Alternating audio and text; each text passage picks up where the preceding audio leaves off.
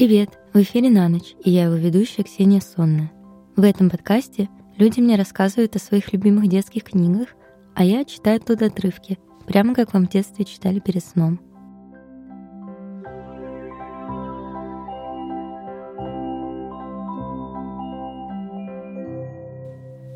Сегодня я поговорю с Даней. Мы с ним вместе работаем в правозащитной организации ВДИНФО. И Даня такой человек, он всегда говорит, что думает, и с одной стороны, это хорошо, с другой стороны, это иногда очень бесит, и хочется дать ему в глаз. Но я все равно очень хорошо к нему отношусь. А еще Даня супер деятельный. Он э, то сдает кровь донорскую, то тусуется в каких-то приютах, то в каких-то походах, то на футболе, то поет в каком-то хоре. В общем, очень деятельный человек, и я даже завидую немножко его такой энергичности. Ты же не будешь вставлять разговоры как бы до начала подкаста в сам подкаст. Ладно. Я тебя записываю. Прости, я нервничаю. У меня такого еще никогда не было. Ты смешной. Ну, конечно, тебе смешно. Ты, у тебя уже сколько таких было? Десятки, если не сотни. Даня. Да? Скажи, как бы ты хотел представиться в подкасте? Ты можешь сказать, привет, я Даня, и я что-нибудь. Ну, ты не могла заранее вопросы прислать? Привет, я Даня. Да, нормально так. Все, ни, никаких больше... Регалий? Регалий, да, у тебя не Почетный будет? донор Москвы, житель Реутова. Нет, не, не будет.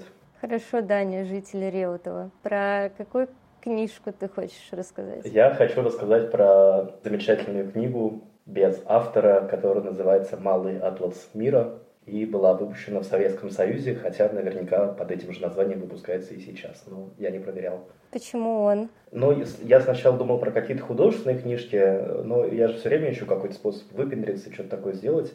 Вот. А про него, потому что ну, я действительно как-то очень много времени с ним проводил. Про Атлас, понятное дело, нельзя сказать, что ты его читаешь в каком-то, ну, на сто процентов.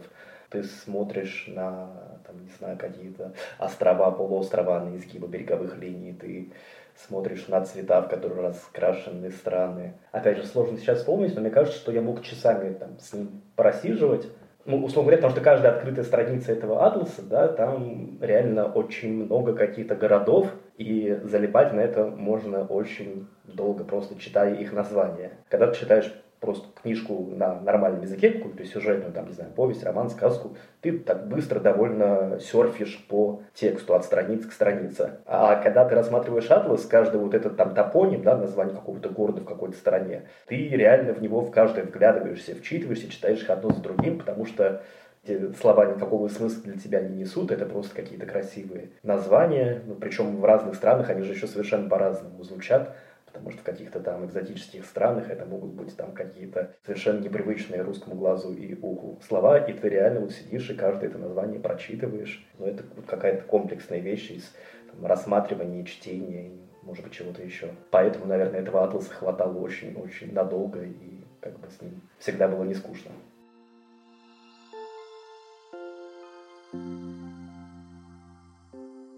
Азия. Площадь, включая острова, 44 миллиона 363 тысячи квадратных километров. Длина береговой линии 62 тысячи километров. Средняя высота над уровнем моря 950 метров. Наибольшая высота над уровнем моря – гора Джомлунгма 8848 метров. Наименьшая высота от уровня моря – уровень Мертвого моря 395 метров. Самая северная точка материка – мыс Челюскин. Самая южная точка материка мыс Пиай, самая восточная точка материка, мыс Женева, самая западная точка материка, мыс Баба.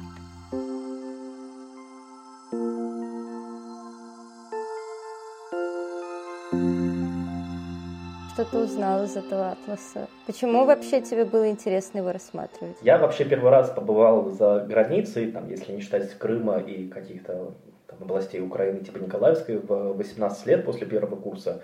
Я тогда поехал в Германию и чуть-чуть был в Амстердаме. Вот. И до этого, то есть в детстве, ну, за границей это было что-то, что бывает, там, я не знаю, в каких-то книжках, бывает в каких-то фильмах. Вот, еще я знал каких-то людей, которые там бывали. У меня дядя жил сначала в там, из того, что приходилось на мое детство, он жил, по-моему, сначала в Японии, потом в ЮАР, потом в Америке. И моя бабушка каждый год на полгода к нему туда ездила, моя бабушка, его мама. И я видел фотографии из Америки, и там моя мама в середине 90-х съездила по разу в Англию и в США. Мой папа один раз ездил в США в 90-е. Вот. Но это всегда было, как будто люди там в какую-то совершенно другую вселенную там, переместились, потом вернулись обратно. Если я сейчас буду говорить, что я хотел, там, не знаю, познать как мир через Dead Turtles, это будет очень большое додумывание меня сегодняшнего, потому что тогда я, конечно, ну, как совершенно не рефлексировал на эту тему, вот. Просто там было очень много разных интересных названий, совершенно непонятных каких-то городов, каких-то странах. Просто в него было очень прикольно залипать, смотреть на города, смотреть на, там, были нарисованы еще железные дороги, которые их связывали. А, а сколько тебе лет был, когда ты открыл для себя этот атлас? Наверное, первый раз 4-5 лет, что-то такое. Почему тебе в 4 года было интересно? То есть там, с одной стороны, одни картинки, но вообще она скорее без картинок, нет? Просто какие-то штуки с городами. Я сейчас не помню, что там было с картинками, то есть то, что я помню хорошо, это именно политическая карта мира, да, то есть это карта, на которой не отображен никак рельеф, на которой просто синенькое море в один тон, и все страны покрашены в один тон. Вот. И причем, кстати, с тех времен у меня каждая страна, ну, я не про все, конечно, помню, но какие-то страны для меня своего цвета. То есть там Россия для меня розовая, ну, в Атласе это было РСФСР, Италия и Испания желтые, Великобритания зеленая, Канада тоже зеленая, США, по-моему, тоже была розовая. Вот, в общем, вот эти вот цвета, в которые они были покрашены. А Германия была коричневой, причем в этом атласе там была, конечно, Федеративная Республика Германия, Германская Демократическая Республика. Это было как-то непонятно. Еще было примечание, что Западный Берлин имеет особый статус. Так мелким шрифтом было написано, это тоже было вообще непонятно, как этот кусок города имеет какой-то статус. То есть понятно, что я тогда вообще ничего не знал про все эти дела, это было странно и занимательно.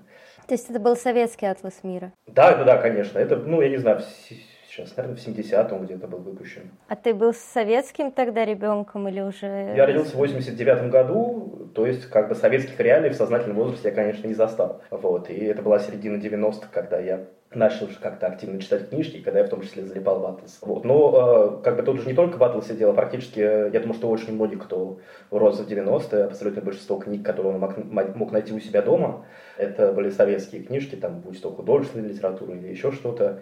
И, ну, как бы, если ты ребенок и там много сидишь дома, а я был, ну, скорее домашним ребенком, чем дворовым. Я тогда был там не очень социализирован, я не ходил в детский сад, вот, я пошел сразу в школу, и поэтому у меня тоже такой кусок социализации выпал. Поэтому я много сидел дома, много читал, и когда ты дома, ты просто читаешь то, что есть в квартире. Вот, и я поэтому совершенно без разбора мог читать и приключенческие романы типа Жюля Верна, и какую-то там кондовую советскую пропагандистскую прозу, там про Павку Корчагина и в таком духе. Почему ты не ходил в садик? Если я правильно помню, э, у меня есть старший брат, и он ходил в садик. И отчасти, насколько я помню, просто моей маме не очень, ну, понравилось вообще, как там брат ходил в садик, типа, там, может быть, капризничал немного, может, как-то. В общем, она не, после брата она не хотела, чтобы я тоже ходил в садик, если я правильно помню. Если, брат, вдруг слышишь этот выпуск, и ты не капризничал, извини, я пытаюсь как-то сообразить. Вот. Плюс ну, была бабушка, с которой можно было меня оставить. Специально еще приезжала моя другая бабушка из другого города, из Волгограда, и она тоже со мной сидела. Иногда я помню, моя мама, которая работала учительницей в школе, ну и до сих пор работает, вот, она меня брала иногда на уроки, там, я садился на заднюю парту и что-нибудь там читал или что-нибудь играл. Вот. У меня какой-то точки зрения на этот счет не было. Я знал, что какие-то дети ходят в какие-то детские сады, но меня совершенно не волновало, что у меня этого в жизни нет. Как ты думаешь, как-то изучение этого атласа на тебя повлияло? Фу, Слушай, не, не, не, не кажется, если я сейчас буду что-то говорить, я буду придумывать сходу, не знаю, мне сложно сказать. Ну, реально было, там, не знаю, очень здорово в него залипать и видеть, как там, не знаю, много всего разного есть. Я, в принципе, довольно много путешествую, много, если читать по странным городам, и очень мало, если смотреть в масштабах планеты. То есть я как-то больше там по Европам, чуть в Азию, и никогда не был там ни в Америках, ни в Африке, не в Юго-Восточной Азии. Вот. Но, в принципе, там, то есть многое из того, что там, тогда для меня были какие-то буковки на карте, я потом посетил. А связано это как-то или нет, я не знаю. А что у тебя было по географии? По, географии, наверное, четверка, слушай. Я закончил школу, ну, у меня в аттестате две пятерки и пять троек, и, видимо, про них я могу вспомнить, что это были за предметы географии, там точно нет, значит, география, была четверка. Ну, слушай, нет, я понимаю, почему ты это спрашиваешь, да, но это все-таки это, помнишь, там была реклама, не помню, каких-то кукурузных хлопьев или печенье, или еще чего-то, где там столица Таиланда, Бангкок, по телеку была, не знаю, помнишь, нет? А, вот. Так. Да, но география школьная все-таки там вот этого знать, какая страна где находится и там какие города в ней есть, это какой-то один процент от курса школьной географии, поэтому вряд ли бы мне это могло как-то сильно помочь. Класс, спасибо. Мне кажется, я спросила, что хотела. Спасибо тебе. Интересно немножко про это подумать и в этом покопаться. Спасибо, Дань. Тогда, наверное, до встречи на работе, ну или где еще мы встретимся. Спасибо, Ксюша. Хороших тебе следующих записей. Пока. Да, спасибо. Давай, пока.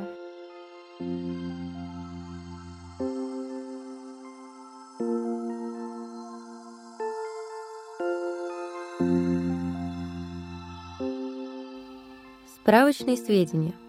Общие сведения о Земле.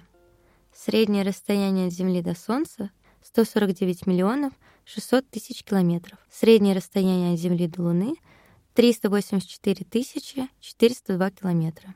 Время полного оборота Земли вокруг своей оси, звездные сутки, 23 часа 56 минут 4,9 секунды. Период обращения Земли вокруг Солнца, тропический год, 365 суток, 5 часов 48 минут 46 секунд. Средняя скорость движения Земли по орбите 29,76 км в секунду.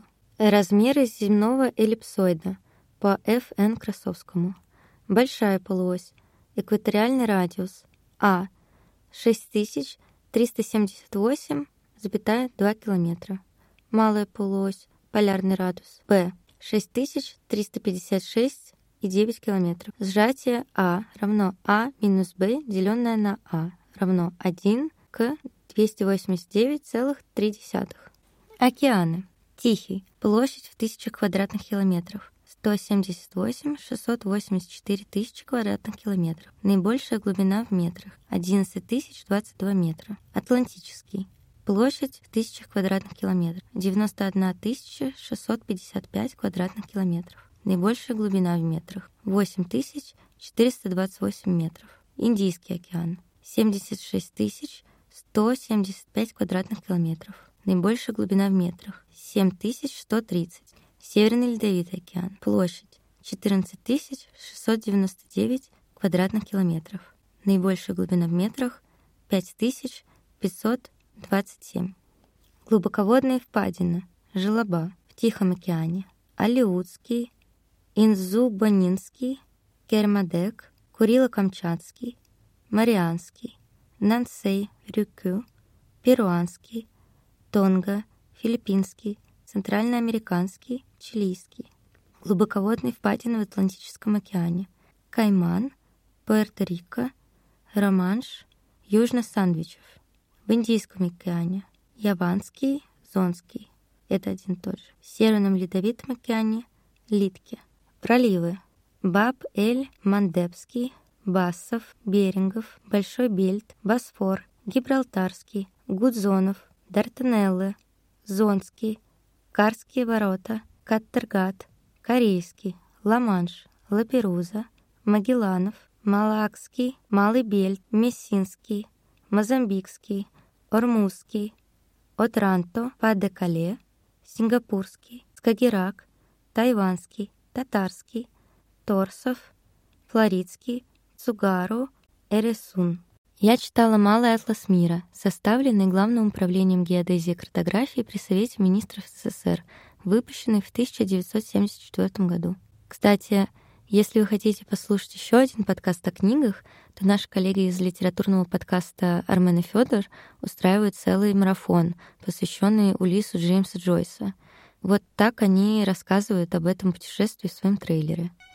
В 1933 году граждане США выбрали своим новым президентом демократа Рузвельта, чтобы преодолеть, наконец, два запрета, которые мучили страну уже 13 лет. И это сработало. 5 декабря в США отменили сухой закон и разрешили пить виски, а на следующий день нью-йоркский судья Джон Вулси снял запрет на публикацию Улиса. Меня зовут Армен Захарян, с вами литературный канал Армен и Федор, и мы приглашаем вас поучаствовать в дерзновенном походе, вместе прочитать один из самых важных и сложных текстов в истории литературы. 2 февраля 2021 года, в день рождения Джойса, мы запускаем Joyce Project. 18 недель подряд на нашем YouTube-канале будет выходить по одному выпуску про каждую из 18 глав книги, которая уничтожила 19 век. И вы сможете пройти этот путь вместе с нами до конца. Мы не станем пересказывать содержание, зато будем много говорить о форме, стиле и языке, о том, как на страницах Улиса Джойс достиг предела литературы. От недели к неделе мы будем странствовать по Улису вместе – вы читать новую главу. Мы объяснять, разгадывать и комментировать. Но главное – проживать этот великий текст вместе. Текст, который восхищает и раздражает, будоражит и уязвляет, но, возможно, именно вам подарит незабываемое превращение. Перед нами не будет цели, кроме Итаки. Мы не станем часами распутывать клубок бесчисленных примечаний. Нет. Наш проект всего про одну нить. Нить Ариадны – для тех, кто достаточно смел, чтобы войти в лабиринт Джойса, но недостаточно тесей, чтобы идти туда в одиночку. Мы ждем вас 2 февраля на нашем YouTube-канале, откуда отправимся навстречу Дублину, Улиссу и, в конце концов, самим себе. С собой ничего иметь не нужно, вам понадобится только Улис. И стаканчик виски, если, конечно, в вашей стране они оба уже разрешены. В общем, если такие развлечения не оставляют вас равнодушными, то советуем присоединиться. Спасибо, что слушали этот выпуск. Заходите к нам в телеграм-канал, он называется «На ночь». Там мы иногда что-то рассказываем, но обещаем, что будем скоро рассказывать больше. Над этим подкастом работали Ксюша Сонна и Лиза Андреева. Музыку к подкасту написала Диана Буркот, а обложку нарисовала Карина Гельфанова. Пожалуйста, оставляйте нам оценки и отзывы. Мы их очень любим и читаем и с помощью них от нас узнают больше людей. И если вы не знаете, что написать в отзыв, то мы просим написать чем вы занимаетесь, когда слушаете наш подкаст. И расскажите о нас своим знакомым, которым грустно и тяжело засыпать. А еще с нами всегда можно пообщаться через Telegram-бот, Bedtime Podbot или через почту, которая указана в описании. Спокойной ночи и до встречи.